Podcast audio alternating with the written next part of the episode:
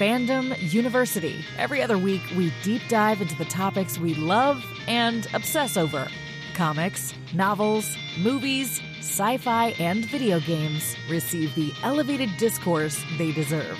With your overworked TAs, Sean and Sergio.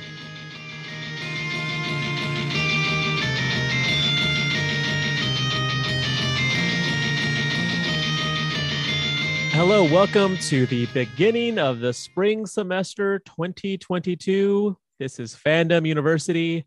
My name is Sergio. Mine is Sean. How are you today, sir? I am good. How are Uh, you? I'm I'm doing great. I feel like $100 uh, because we are going to be talking about everybody's uh, favorite masked uh, serial killer who also uh, switches identities. Hmm because that's the thing about slasher movies is it's always the same guy like behind the mask. Usually, aren't there a couple mean- of Friday the Thirteenth that are the exception to that rule? well i mean I, I there's i guess that proves the exception but but for the most part it's jason Voorhees behind the hockey mask. It's michael Right. myers underneath the white william shatner mask. Uh it's uh freddy krueger always like you know as a burned up you know uh pedophile i guess uh pedoph- pedophilic Yeah, monster yeah. as, if uh as if the as if the folks of uh springwood uh were wrong in doing what they did Right Uh, to, to take out a pedophile. Yeah. uh, but no, we're talking about Ghostface. We're talking about uh, the Scream movies. But uh, yeah, Ghostface is the is the killer in every Scream movie, but the the person behind the mask is always different, Or Which is- persons. or persons, which is always fun. Uh, this Scream came out. I didn't realize it, it. It it was such a part of our adolescence. Like, It came out when we were 13 years old, Mhm. and watching it now, I can't believe that you know, it might be why we're so desensitized to violence because that movie is violent AF. And we were just yucking it up as teenagers, as 13 year olds, loving it.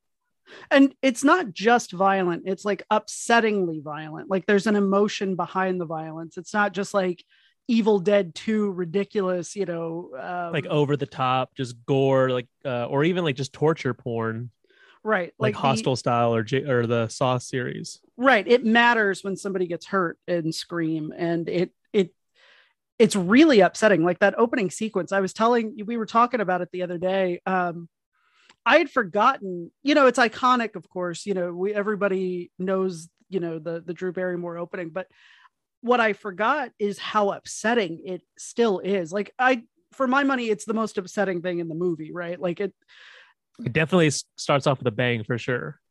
and it's yeah it it like so much so that, like i can't believe that i didn't walk away from it at 13 because like as a nearly 40 year old i'm like this isn't fun this is this is scary I mean, we're uh like we're re- we're I mean, yeah, it's scary. I mean, it's and it's not that sort of like, you know, laughing alongside the characters or like laughing at how cheesy it is.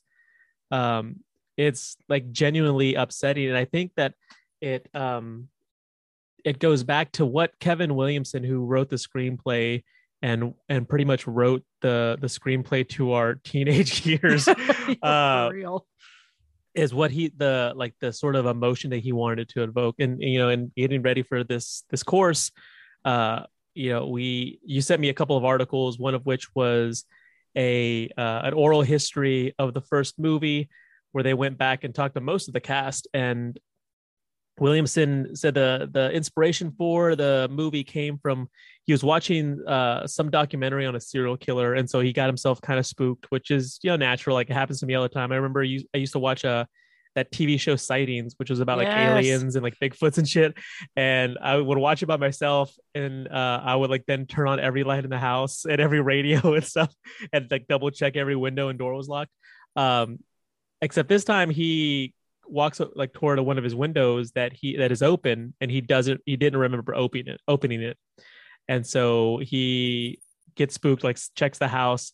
But that serves as the inspiration for like one of the most terrifying uh, feelings that a person could have is that in the place where you are the, supposed to be the safest, the most safe, there's somebody not not somebody in there that isn't supposed to be there. One, and also two, they are trying to do you harm.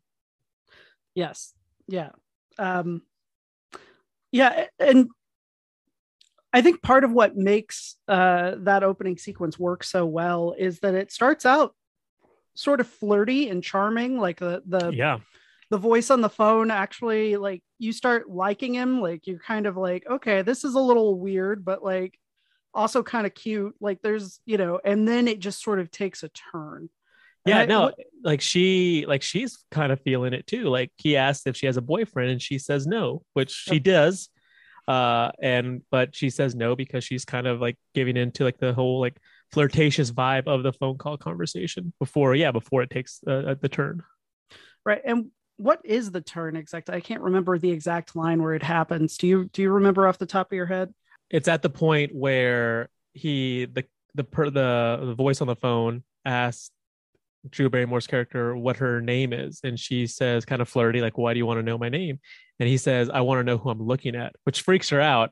She asks him to repeat. She's like, "What?" And he's like, "I want to know who I'm talking to." And she's like, "Nah, motherfucker, that's not what you said." And so at that point, like, she's uncomfortable with the situation and wants to get off the phone, and that's when he gets really aggressive. And yeah, like the whole, I mean, from uh and i'm still even 25 years later i'm still not exactly sure um how the boyfriend dies like he gets disemboweled but is is one of the killers standing like crouched behind him like stabbing him from the back or is he reaching around and cutting him open i'm not sure either i was never something I've been clear on trying to- that I'm sure somebody uh, could write in and tell us. I'm sure somebody online has figured it out, figured that out, and worked out the logistics. Um, but I, I, I have, I'd always wondered about that too. Like it happens really quick for the amount of gore that you see in that shot. Like that seems like that would take a little bit more work. Like, but like they they unzip him like a purse. Um, but they Poor- uh poor Steve. Poor? I think so. Um, but yeah, so this movie acts as an homage and also a like send up of all the like 70s and 80s slasher tropes that had um, worked their way into the genre either by by happenstance, sort of like how Laurie Strode became the template for the final girl survivor uh, sort of not because that's what Jar- John Carpenter intended, um, but it just happened to, you know, people just read it that way and and went forward. But then also um, other stuff like saying like, you know, I'll be right back, like which means like you you probably won't. Uh, right. the girl uh, or like not just any not just the girl but anyone being chased by a killer running upstairs when they should just be running out the back door um it it's a very loving homage because in you know there's there's one thing there you can definitely tell when something when when it's a either a, a parody or like a very loving tribute and scream is 100% a very loving tribute. Yeah i mean uh, for for uh, a counter example you don't have to look any farther than the uh, scary movie series which is just straight parody um, which is just making fun of it. There's not it's not adding anything about it. It's not really saying anything about it. It's just sort of like poking at it and kind of elbowing the audience in the ribs. Whereas this movie does a little bit of that but also like reinvigorate some of those tropes while undermining the bad ones like the virgin thing for example it goes out of its way to like play with that rule and undermine it so that sidney of course loses her virginity in the movie and then uh you know executes her boyfriend. Yeah survives anyway. so. yeah. survives anyway. Um yeah i mean like there's there's definitely like some playful nudging but i think you know and not to say that the the Wayans, the creators of the scary movie franchise, don't respect horror movies, but you know, it's uh it's their aims are different. Exactly. And you know the the creators of the scream movie which i would say are you know kevin williamson who wrote the screenplay and wes craven who directed it who initially didn't want to direct it you know according to that right. that uh oral history that you sent me he passed on it because he was kind of like uh like i kind of did this with uh freddy's new nightmare or Wes Craven, Wes Craven's New Nightmare, uh, the last of the of his uh, Freddy movies, where Freddy sort of like it comes into the real world somehow. I never saw it, but um, now I kind of want to see it. But uh, they kept sort of, you know, you know, asking, you know, he, they kept like coming around to him one way or another, and he eventually, um, I guess, Dimension literally made him an offer he couldn't refuse. Um, and so, you know, obviously, Wes Craven is someone who, um, has made has an indelible stamp on the horror franchise. You know, right, he, even he, before Scream, yeah, yeah, he knows how to make a horror movie, and and uh, you know, I you know, inarguably loves the genre, and you know, Kevin Williamson was you know a good enough writer that he could play with the stereotypes, play with the tropes, play with all the things that you know um, seemingly made horror movies trite in in the plot wise, uh, turn them on their head, use them, but in a different way, and like you said, invigorate the the genre as a whole. And this was, I mean, post Scream, we had like this just entire boom of you know good looking teenage horror movies like right i know what you did last summer uh urban legend like jeepers creepers. These are all like movies with good looking kids that live in amazing houses uh, right. uh, that are being killed off one by one. Yeah by by threats either uh, uh, mundane or supernatural. Right right. And also I, it also leads us into the tv boom as well because kevin williamson creates dawson's creek which you know alongside buffy the vampire slayer kind of becomes like the template for the modern like cw teen drama yeah um, i mean with, without without dawson's creek and and buffy do we get supernatural do we get um uh, One Tree Hill? Do we get Hyperion Bay? Yeah, that's a that's the, the OC. Yeah. The OC. Um, and and even to this day, do we Riverdale? You know, uh, I would argue that, you know, I'm I'm surprised that it wasn't Kevin Williamson himself who figured that one out. right. He did do Vampire Diaries. Or Kevin a... Williams. Kevin Williams? Williamson. Williamson. I don't know why I thought Williams. Uh, when I've been reading his name nonstop for the past two weeks. Right. Um, so yeah, do you remember seeing Scream for the first time? Did you see it in the theater or did you catch it on video? I didn't I, I caught it on video. Didn't see it in the theater. Um, at the time, like, you know, 13. Uh, you know, my my at the time my social life was not that it was not one that I could just but you know, had buddies that we'd go to the movies together right. like that. Um, it wasn't really until you and I started hanging out that uh, about you know 15 16 that we're just at the movie theater like every single weekend it seemed like. Didn't matter what was showing like we'd watch it you know? Um but yeah like you know scream was and it they discuss it in the oral history which i'll, I'll link to in in the show notes. How, yeah, it's a great it's a great read. Yeah how um it was really word of mouth how like it made very like I think made three million dollars opening weekend yeah. against um you know, Beavis uh, and Butthead. Yeah, and they would walk in. They'd said it was like you know, they they, they walk. The producers walk into a theater showing Beavis and Butthead, and you know, people are laughing, throwing popcorn, having a great time. It's like you know, it's Bacchanalian, and they walk into a theater showing Scream, and there's like seven people in there. But the word of mouth was such that you know it was three, and then it was ten, and then it was thirty, and then it ended up ends up grossing 173 million dollars worldwide. Against which, like a what 14 million dollar budget? Yeah i mean yeah it's i mean which is i would say exactly why they made a sequel. Within a, a year. within a one year they fast track production. And um but yeah so what you know what do you think what is it about scream that makes it you know so so iconic that makes it work so well even 25 years later like you know they're still making movies. Obviously, like we decided to talk about this because we've got Scream 5 coming out uh, this weekend. And of course, we will be discussing it as long as as well with uh as long uh, as well as Scream 4, the um, oft forgotten uh, fra- uh installment of the franchise, I think. Yeah, yeah. I I um yeah, we, we can talk about that a little bit more in the next episode, but it's definitely one that I didn't get around to till we started working on this arc. And um, yeah, well, uh, that's all I'll say about it for now.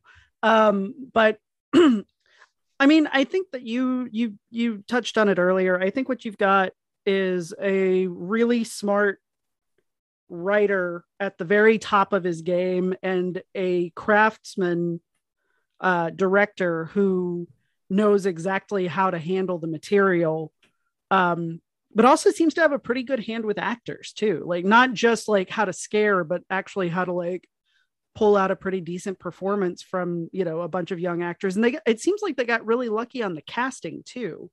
Like there are a lot of I, I you know i wouldn't say that like the cast of this movie necessarily went on it's not like there are a bunch of oscar winners in this cast but like pretty much everybody in this cast kept working afterwards you know in one way or another um you know some to greater or lesser degrees and were iconic parts of our own uh, young adulthood. Um, no, yeah, I, I, would argue that um, everyone in the main cast, you know, continued to make a living as an actor. Right. Yeah. And none of the performances to me, I, I think the performances are all pretty uniformly strong. I think the movie knows when to let the audience laugh, but also knows how to ramp it up ramp up that tension as well i think that it was because like you know i think they mentioned this in the oral, oral history horror movies weren't doing that well right at that point like there was a boom after this movie sorry my glasses are reflecting and it's getting on my nerves um there was a horror boom after this movie and i think part of it is that like it looked cool. Like it, it was slicker than anything we'd seen before. And it didn't seem to insult our intelligence, like, especially as teenagers. Like, we felt like it was put portraying people who were supposedly around our age as very smart, savvy people um, who we kind of wished we were, essentially. Right. Like, and I think all of that combines and i think you know i don't think any of that works if the core isn't a solid story and it's a really good story with a strong emotional through line too. Like that's the thing i forgot in the years between you know watching scream 3 back in the early 2000s and then not really revisiting the franchise till this year um is that like aside from the um, the upsetting opening there's also just a lot of heartbreak and sadness like threaded through you know sidney's got a pretty tragic story. Yep. Um and i don't i don't know. I think it, it you know it's just one of those things where it all kind of comes together. And i was really delighted when we watched the movie and i found that it held up. You know a lot of stuff i rewatched from around that same time whenever i uh, you know, I won't name any names, but there are certain things that we also adored that I go back and I'm like, oh yeah, not so much. Uh, yeah. But this this this still works.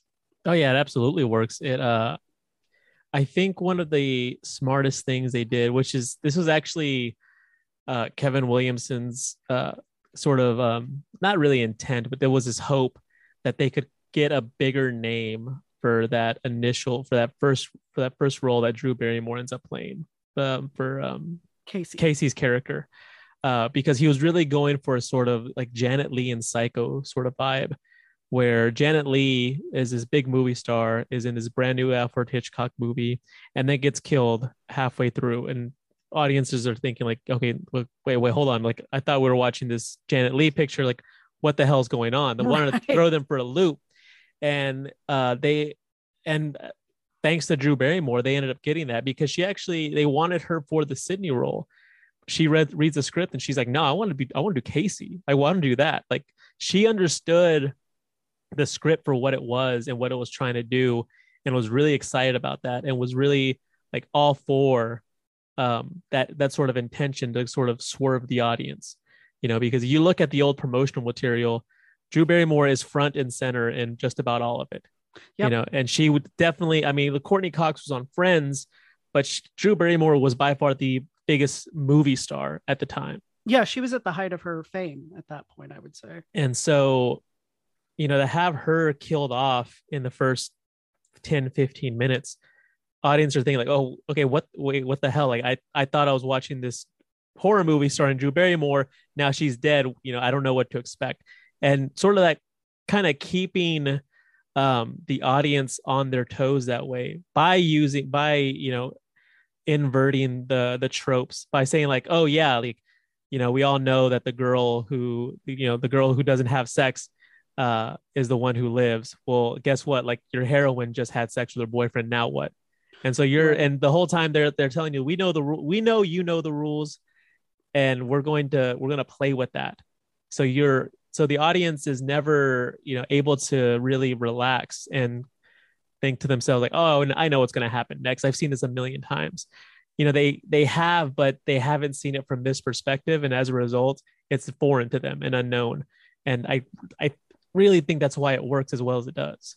Yeah I, think you're right. It it keeps it keeps us off kilter the entire time. And I, that was something i noticed rewatching the movie was that even though i basically knew you know i remembered the major beats of the story because i saw it several times when we were younger um that it it really doesn't as much fun as it is to watch it never settles into comfortable the way a lot of um you know like there are a lot of horror movies that i could watch as comfort food at this point but scream never really entered that for me which is weird because like in terms of its packaging it seems like the ideal like vehicle for like horror uh, once you you know the story but i i think it there's something sort of so like a powerful. background fun watch Yeah, exactly. And I, I can say um, before we watched this um, this time a few years ago, uh, uh, the night before a friend's wedding, a bunch of us um, had got a but me and a bunch of friends got together and we were hanging out watching TV and we were like, oh hey, here's a fun movie to put on in the background. And we were all sitting there watching that opening and just like by the time the boyfriend got killed, we were like, let's watch something else. This is not gonna do it. Like it was it was a complete mood killer. Like even all those and that was like in 2015 or something. So the movie was like 21 years old at that point. So Right. like um yeah, yeah, I think you're absolutely right. Um and that that's something that is really exciting still to to think about um because I don't know that a lot of the copycats had the um courage to do that. no yeah i mean it's it's it's really hard to as as an artist to like push as as a um, to push the audience it's it's very hard to for an artist to like willing, willingly and knowingly make the audience uncomfortable you know and it's and a lot of audience members aren't willing to be put in that position either No, I think that's why horror continues to have a I mean it's gotten better recently, but I think that's why historically horror, especially really upsetting horror has always had a hard time um finding critical respectability. I feel like that's changed in the last few years. Um we've seen the pendulum shift, but you know, uh historically speaking, 100%.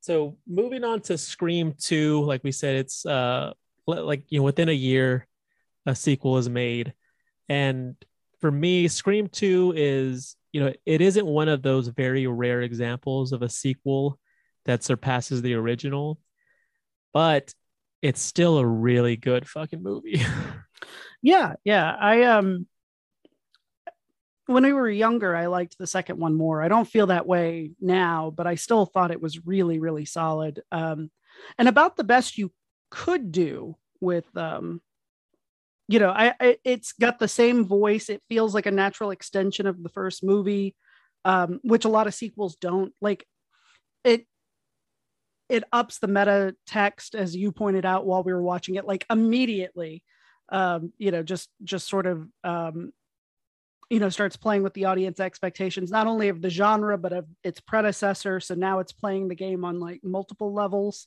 right right and and still manages to be a lot of fun to watch. I don't think that the who done it solution is as interesting. Um I don't feel like remind me and correct me if I'm wrong, but I feel like Timothy Olyphant's not in the movie very much. He definitely disappears like in the middle of the second act and then just sort of pops back up again as the killer. And then also um, mrs loomis you know billy's mom who is the other killer. Uh, she uh, played by laurie metcalf she you know shows up throughout the the movie but there are never like any sort of hints. There's never any there's never anything that leads you to believe that she's anything other than she is, which is like a sort of like you know fledgling reporter who looks up to Gale Weathers.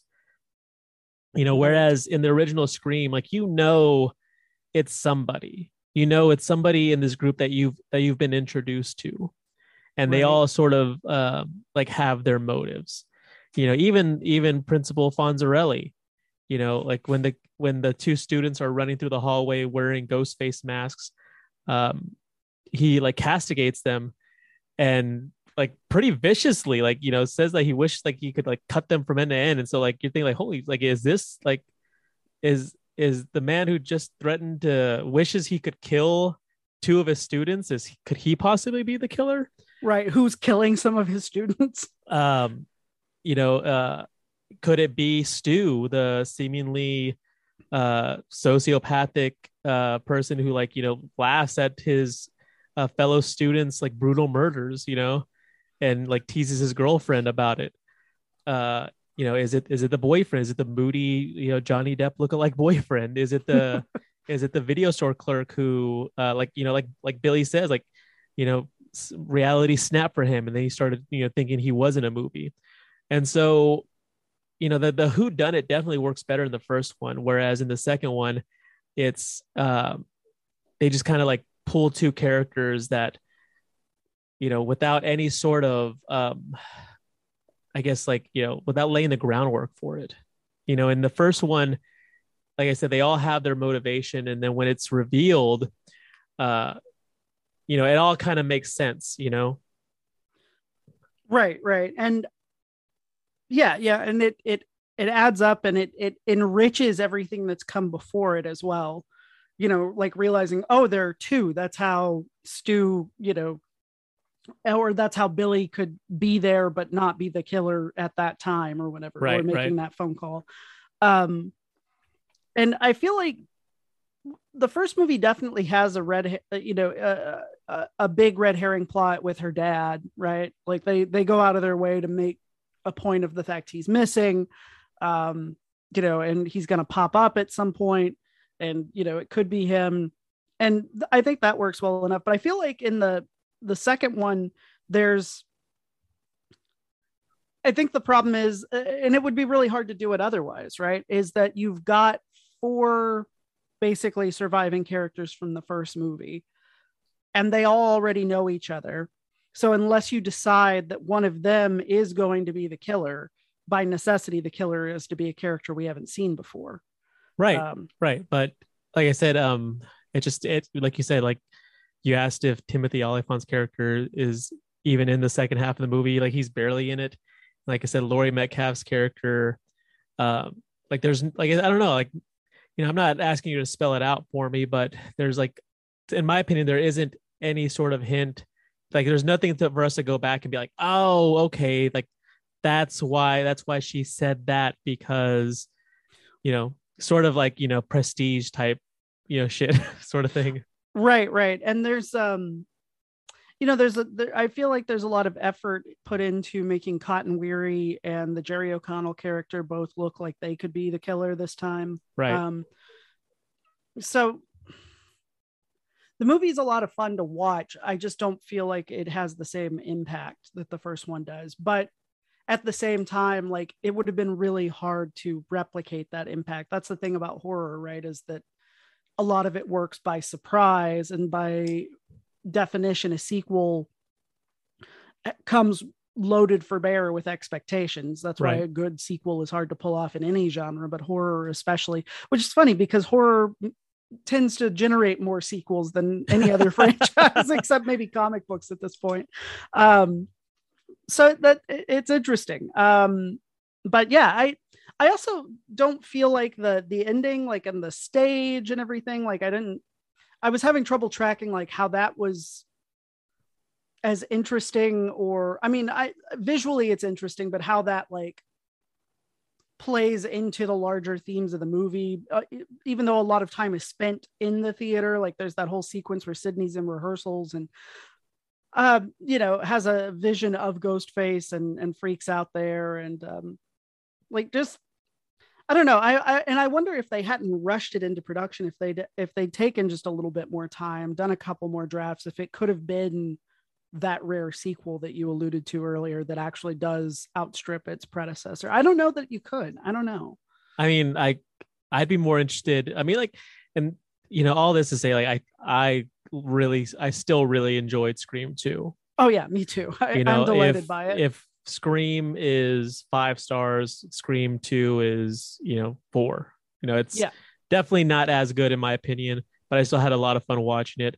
Um, it definitely plays into like the sequel rules where everything is, you know, bigger, the body count, like the set pieces, the body count, the the murders are more grisly. Um, you know, Randy ends up getting murdered, so starts to play into the fact that even like your surviving friends, even your the the the characters you know and love that have you know survived the first bloodbath, uh, you know, they could be on the chopping block as well. Although you know we disagree that I felt Dewey should have died at the end of the second one, um, or at least, uh, yeah. I, I mean, it kind of you know it definitely would have, he obviously would have um, uh, not allowed uh his storyline to continue with Gale's character right. you know, where they, you know, end up together and getting married and all that. Um, but I think it would definitely would have, uh, like I said, ramped up the the stakes if another, you know, seemingly uh, plot armor proof character had had been killed. It's true. And that does feed into the third movie where I remember I saw the third one in theaters like opening weekend and never once did I feel like any of the three surviving characters from the original movie were in any real danger. And so I remember and I think in retrospect having watched Scream 3 again, you don't really lose a whole lot if you do kill Dewey at that point. Um Yeah. because honestly, Scream 3, you know, we'll get to that in a minute, but it's kind of an embarrassment. And uh, David Arquette's character does not come off very well in that movie. He, I feel like that the, the the trajectory of the day of the Gale and Dewey characters is that they get more and more cartoonish as the series goes on, um, which is unfortunate. Um, but I guess kind of makes sense given who's playing them too. That you know David Arquette's already kind of goofy. Um, and then you've got, you know, Courteney Cox, who of course has been acting in sitcoms for years and years and years now. That is her bread and butter is sitcom. So of course, like, you know, she operates at that frequency probably pretty much by default, I would say at that point. But um I remember watching Scream 2 and thinking Dewey was dead. And whenever he came out in the ambulance at the end, being really delighted um, that he had made it out. But I think in retrospect, with some thought, like as much as I, as somebody who cares about the characters in Scream, want Dewey and Gale to have their happy ending, I also don't feel like it pays off in any particularly great way um, in the next movie. So, and and honestly, could have added more stakes to the third movie if it's just Gale and Sidney. Like if they've both lost something really big at that point. Right. Yeah, exactly. Um yeah, third one uh you know wasn't written by Kevin Williamson. Uh still directed by Wes Craven. However, it just the whole thing and I just seems sloppy on so many different levels. Uh one of the um one of the articles you sent me talks about how uh, they only had Neve Campbell available to shoot for like three weeks, and so that's a days, yeah. that's a big reason why she sort of like disappears for a lot of the movie, or is like stuck in like you know in one scene, In the police station. Yeah. uh, yeah, in, in one setting. Uh, they they retcon Sidney's mother's murder to you know it, it's it's her son that kills her Or, well, it's her son that sets up the. I thought well see i the son, the son is the one who got Billy and Stu to do his dirty work for him, like that he was pulling the strings. I could be wrong about this I see because it that's what- confusing. that's what I thought initially that he sort of um, masterminded the whole thing, sort of like you know, um, like gassed Billy up to do this. Be like, well, you know why your mom, like maybe like in a IRC, you know, uh, IRC, uh, you know, you know why your uh, why your mom left, right? Um, but yeah, the whole thing is really confusing, really sloppy. Uh, yeah, David Arquette and Courteney uh, Cox's performances are uh, just wild, and like Parker Posey is doing her best. Uh, you know, thinks she's in a, a Christopher Guest movie, right? um, and the whole thing seems like a farce. It's like it's played it's played for comedy. It's like it's played for the cheap seats. Whereas, you know, Scream and Scream 2, there are definitely like comedic elements to it, but it only uses the comedy to sort of um, like to disarm the audience member. Right. You know, uh you you know, if you're laughing, you you're less likely to expect you know the, the next scare. Right. Well uh, the perfect example being randy's death right? Like he's having a killer moment like literally right. just taking the killer to fucking school on the phone and then gets yanked into that van and murdered. And it's a perfect example of how the laughter in broad daylight. Uh, yeah. Yeah it's a it's an admit. that's one of the best moments in the whole movie honestly. Um and so yeah yeah it it and there's so many celebrity cameos and like somebody on my twitter feed when i was talking about the movie called it the prequel to jay and silent bob strike back and that is like dishearteningly apt. Like the movies feel very similar in a lot of ways not just because jay and silent bob are in both of them which what the fuck? Yeah the, what like what does that even mean? What happened there? Right. Like, like my guess is the weinsteins thought it would be cute I don't Since get they it. own both. I don't. Know. I don't. I don't get it at all. Yeah, it's not a. It's not a good scene. It's not funny. It it completely pulls you out of the movie. Um, and the movie's full of stuff like that, like the Carrie Fisher cameo. Yeah. Or or Jenny McCarthy's entire performance, like feels like a meta riff on her career. Um, and not like in a cool, clever way or anything. Um, so it's yeah it, it and and like the the end of the movie feels almost like scooby-doo right? Like they're splitting up in a mansion to hunt down like, yeah killer. in like the mansion that looks like you know the place from resident evil. Yes it does. And you hear like uh dewey and and gale like yelling in the background like we gotta go over here. No this door is locked. It's just yeah i uh, i don't i mean it's yeah it's it's baffling. It's baffling how like the the drop in quality is so steep from two to three. You'd think it'd be like a gradual like okay one was great you know two was all right and three was really bad. Like no one was great two was still really good and right. three is really bad. Like it's a cliff at that point. Yeah and i i mean i think I think the the you know the article men- that I sent you mentions that they were doing a lot of rewrites on set.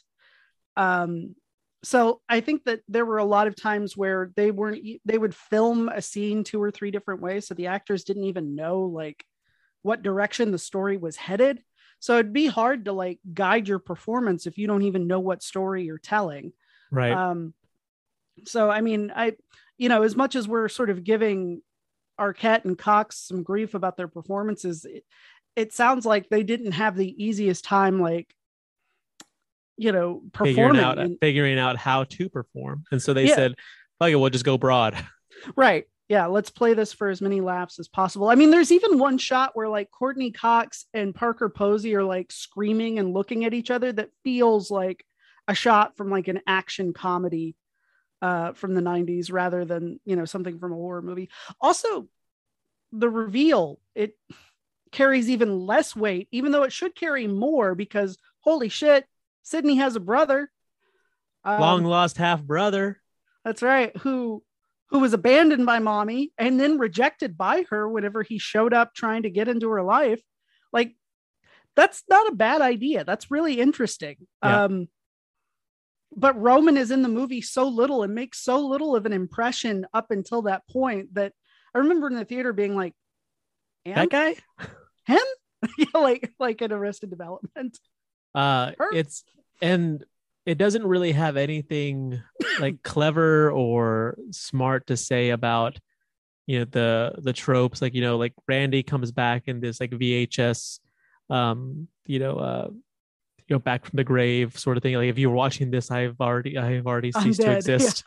Um but uh he's talking about like you know if, if this is happening again then we're going by trilogy rules which and they just seem so uh Arbitrary. yeah arbitrary and one like i don't know. I i don't like i mean all like the the horror movie tropes that they brought up def are definitely something like those definitely exist. Right. but you know saying that you know at in a at the, in a third movie or trilogy that all the past always comes back like okay that i don't know that, like, i'm trying to think of like the godfather like at that point probably probably the most famous trilogy Aside from the Star Wars trilogy. and oh yeah and and like do any of those does the past come back to haunt them I mean, in as much as well, we learn more about the past in Return to the Jedi, right? Because we find out Luke's got a sister, and it's the girl he's been trying to make it with for the past few years. so hot Yeah. uh and an entire genre of porn was born. Um, hey step bro um but and then also like he says like none of you are safe and yet All bets are off. all bets are off and then none of them die none of them even, none of them even get close to dying the movie makes the point of saying that more than once because Patrick Dempsey also says it.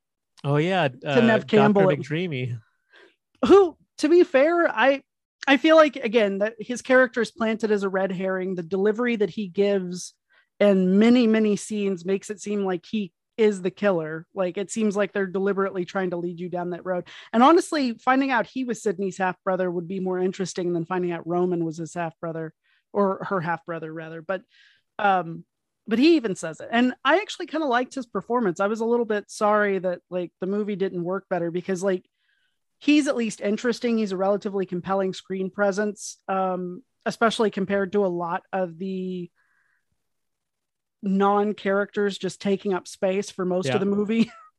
oh Um, yeah you're absolutely right um another thing that was i mean especially um you know in 2022 you know like the the whole casting couch Yeah. uh like they play that for a gag for a joke and like that definitely did not age well at all yeah i mean I- they do and they don't, right? Because Sidney's mom, it's implied, was raped at one of those parties and it fucked her up for life.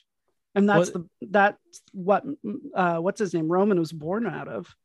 um yeah i mean so like it's definitely like one of it they did they don't because like there's that aspect of it but then the the the actress who's playing sidney in the stab movies That's she's right. like she's like i didn't you know fuck that dirty old dude blah blah blah blah blah blah blah and so i mean it's it's it's bad like it's mind-boggling to me that you know we as a society we're okay with that kind of joke.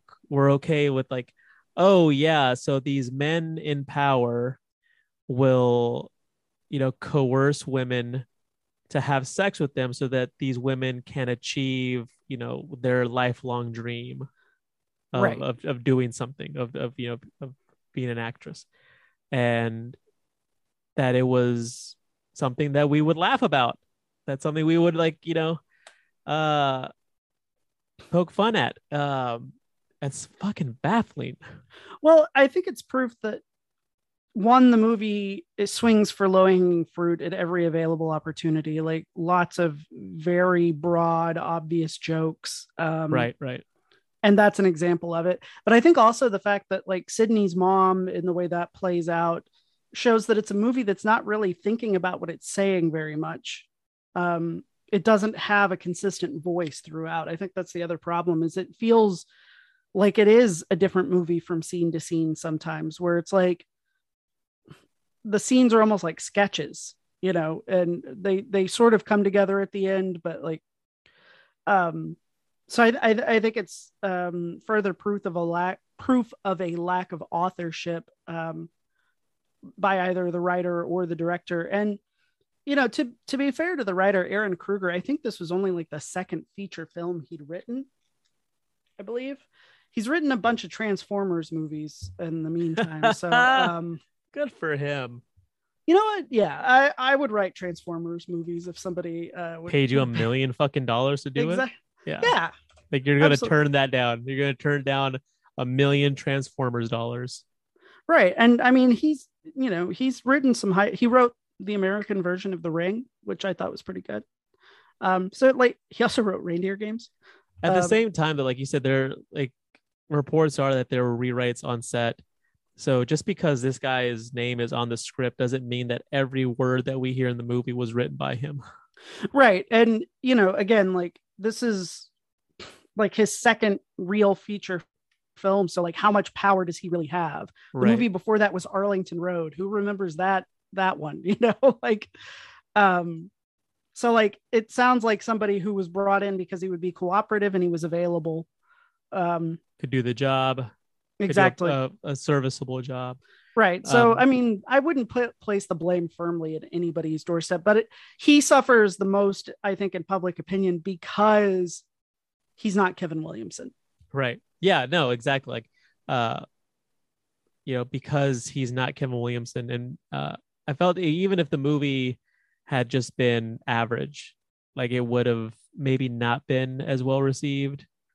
Uh you know, just simply because uh because it doesn't carry the same pe- pedigree. Right. Um, but I mean, it's it's in my opinion actively bad. so as a result, uh, it's um, it's I mean, it it damn near killed the franchise. You know, it's it's almost it's like a little over a decade before they decide to give it another whirl. yeah. 10 years. That's amazing that they let it lie that long. I mean, I guess that when did the TV show start? That was until the mid 2010s, right? No, yeah, that was that was after Scream Four for sure. That was, that was after the fact that you know, like okay, like they they injected some more life into it. Uh, like this is still a viable IP. Right. It's kind of amazing they let it lie for as long as they did. And I, I mean, part of me sort of respects that, that they're like, well, maybe we dropped the ball at the end, but at the same time, like the story is over, you know, Right. because it, it feels like an ending. Um, Yeah. Like, and as much as I dislike the movie, I sort of like that end scene, you know, where she decides to leave the door open. Like, yeah that was like that was very sweet you know and like my like stepson uh i guess who hasn't seen him uh because like he walks he like walks by as i'm watching it watching uh it in the living room and he's like she's like locking like several different like dead bolts and and he's like damn what's got her all scared? And i'll be like you'd be terrified too. I'm like oh wait you probably haven't seen these movies. You're just, you're like an 18 year old kid. Um but no i mean it's like they make it a point to show like how just living like she's like gone into hiding. She's living in fear. She's like no one knows where she is. And you know now she finally feels safe enough that yeah which is also kind of i mean i can understand the symbolism like you you know you walk into your house you close the door behind you and then you see it like kind of you know you i see it, it didn't click and so it kind of swings open a little bit more like why are you still going to leave your front door open like who does that right. You live out in the desert. Um, like i understand the symbolism behind it it's very sweet but practical like you know uh, were you born in a barn? yeah, in all, in all practical uh for all practical like purposes doesn't make any sense why are you going to leave your front door open um but no like uh, I, like i guess that's the best way to describe scream 3 is it's it's completely uneven.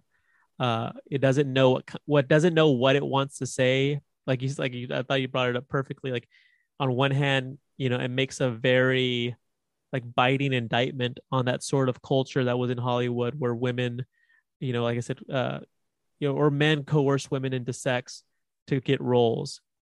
And that sort of environment fostered a situation where maureen was you know was raped by by a group of men which you know which you know in in the mythos of the of the in the canon of the story you know damaged her psychologically which you know is argued is why she you know was uh you know married you know long term you know for, for a long term period but still like sleeping with other men you know and uh and i feel that you know that's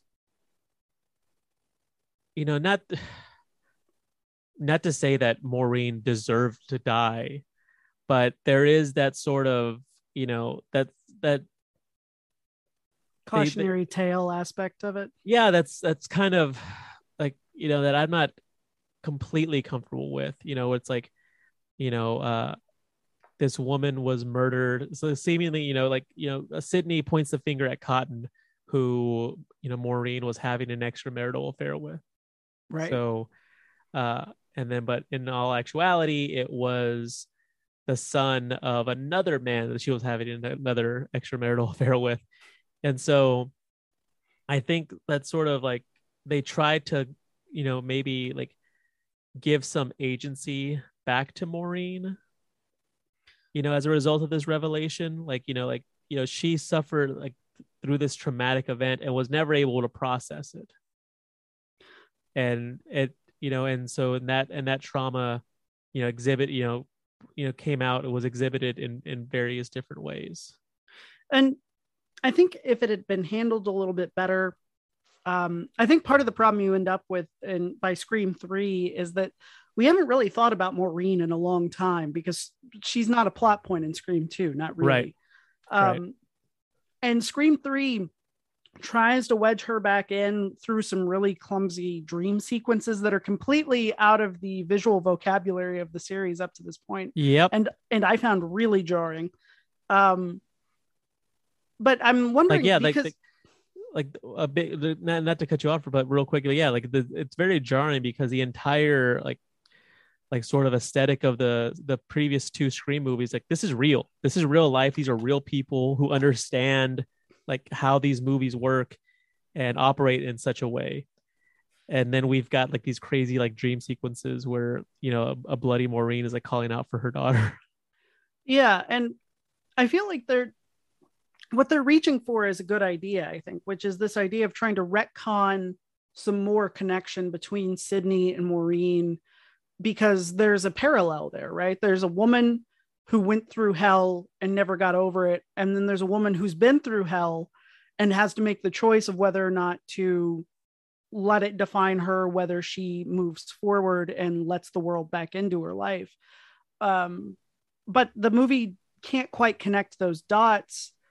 Um i think it's similar although i think they handled it better. I think it's similar to the problem you have in uh, the sec- second captain america movie with the winter soldier where like i don't think the audience ever cares as much about bucky as cap does. So it just cap seems like the guy who can't get over his crazy ex-girlfriend for most of his arc in the marvel movies. Like he's like dude why are you, why do you keep going after this guy? Like he's crazy. He's nothing but bad news. Like leave it alone. You've got the falcon. You've got this whole new thing. Let it go.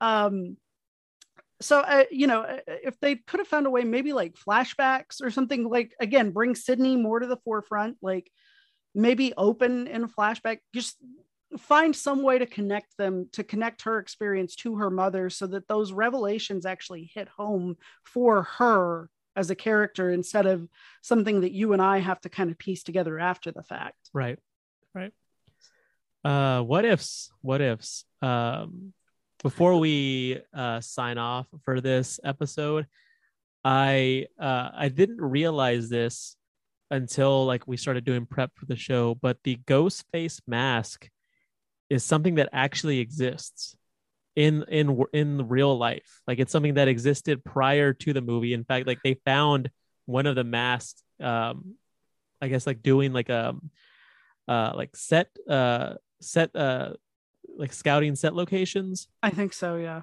and like one of the producers somebody like found the mask and thought like oh this this would be perfect.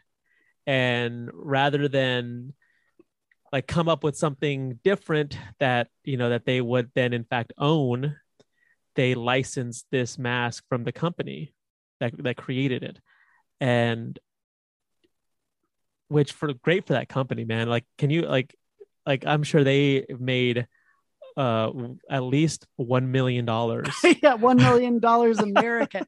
uh but no like and to me that and i mean like i was only you know we were only 13 at the time but say like you are you know an older teenager or a young adult this time and this movie about you know you know uh, someone who actually you know uh takes inspiration from 70s and 80s slashers movies and and is does that in the real world and does it in a mask that is available in the real world? You know like yeah you can buy uh like you know uh freddy krueger mask and michael myers mask and you can buy like the sort of like uh like dirty like dingy hockey mask that jason's known for. Right. uh but you can only buy those because they were made famous by the movies whereas you could go you could have gone and what been one of those seven people in a theater watching scream and then in 1996 and then gone out to a halloween store not that there, there was a halloween store at the time because it came out in december which is another cool thing it came out it was like a christmas movie Yeah. So for Scream all you- a Christmas movie. for all of you say that Die Hard is a Christmas movie, Scream is a Christmas movie. Um, but you could go out and actually buy that mask, which actually, uh, which actually led to a lot of quote unquote like copycat inspired killers, like the that took you know air quotes inspiration from Scream and and did awful things. And and there was uh you know definite definite controversy as to whether or not this movie was uh sort of in uh not enabling but sort of uh inspiring. inspiring which you know like and billy says it that you know the movies don't make the psychos they just make the psychos more creative and so you know i, I and i didn't that's something else i didn't realize is that there were actual people putting on ghost face killer masks and actually killing people with them yeah yeah um and i think that self-serving thing is actually or the rather that uh sorry me take that again. I think that um makes psycho's more creative line is incredibly self-serving for the character because how is it creative if you're just copying what you saw in a movie? That's not creative. That's that's literally just cosplaying um that's that's not bringing something new to the table. Um so you know that um but i think that that works for billy who you know is just so full of like uh you know he's also got another line like all of life is a movie you just don't get to pick your genre these like complete bullshit things that might sound deep to another teenager it's amazing and skeet ulrich does such a good job delivering Yeah. them No, yeah, it's great. Uh, I was gonna say, I can't believe we forgot to discuss this for Scream Three. One of the main reasons that, like, it's like a, it's like one of the biggest, you know, plot devices in the movie. But the killer has this, uh, sort of like the the voice modulator that the characters have been using to sound like Ghostface. right. Except he has one that makes him sound like everybody else in the movie. right. And that's the one gag that gets used again and again to kill off all these characters. And this is something that doesn't exist in real life not even close. Yeah it feels lazy like it, it's kind of interesting one time which is in the opening with cotton weary and his Right. girlfriend. Right. Like which is kind of the most interesting the movie ever gets is in that opening sequence. And from there it's really just bad bad bad. Um but yeah after that it's like okay we we know what's happening. We can see it coming from a mile away. There are no surprises here. Yeah. um yeah that's come on guys. Come on uh well they did. They did uh they did come on and went they went ahead and made scream 4 which which we will talk about in just a couple of weeks as well as scream 5 we also uh have a special guest lined up to discuss those movies. Um so we can't wait. We're so excited to be back on a on a, on a regular basis. We if you haven't listened to it we sort of stealth dropped a uh, special holiday episode where we discussed the Matrix trilogy as well as the Matrix Resurrections. you're welcome Uh, but you know that was just a little one-off to you know bridge the gap between last semester and this semester. You know we're we're back uh, we're back on a regular schedule. We'll be discussing Scream four and five and possibly a little bit of the TV show. I've I found myself uh, being a big uh, warts and all becoming a big fan of the show um, because it really speaks to uh, like my like bad horror fan inside of me, like the fan of bad horror. Um, but uh, then after that, you know, there's a there's a cool little show on Disney Plus about some guy named uh, Robert Fett, and Robert so Fettuccini. I think. Robert Fettuccini, uh, colloquially known as Boba Fett. We'll be discussing uh, like his character as well with another special guest. We got a lot of cool stuff planned out. Um, we got a, a, a gangbuster couple of semesters. Uh, well, spring, uh, summer, and uh, and fall. We got a whole year planned out already. We're we're excited for you to be a part of it. Uh, if you want to join the conversation, you can find us on Twitter. We are uh, Fandom U, that's the letter U, Fandom U Podcast. Uh, and then also you can email us, fandomupodcast at gmail.com. Uh, anything else you want to, to plug? Um, no. I also do. Uh, I also do a uh, another podcast called the Dungeons and Dragons Lorecast. That's on the Robots Radio Network, where uh, you know me and my good friend Crit talk about all things D and D. Uh, Shaun wrote a book, a horror book called Mhm. The Cosmology of Monsters. If you are into all things that go bump in the night, definitely check it out. You can buy it in paperback. Uh, you can even probably find still still find a hardcover somewhere. Yeah, yeah. Hardcover's still available. You can get it in ebook, audiobook. It's a real book. It came It's out a- from like it's a it- it- real actual book. Like you went on a book tour and at like read stuff at bookstores and like signed copies of your book. And I was on NPR. Yeah, like it, Yeah. this is this is pretty legit. If you're into meta commentary on horror, this is definitely a book for you. for sure. Uh, but yeah, it's called The Cosmology of Monsters by Shaun Hamill. He's my best friend. He's my co-host, and he's he's the most beautiful man I've ever known. I am staggeringly good looking. He's like the most. He's he's beautiful. He's a he's a handsome guy. My name is Sergio. Mine is Shaun. Be kind to yourself and to others.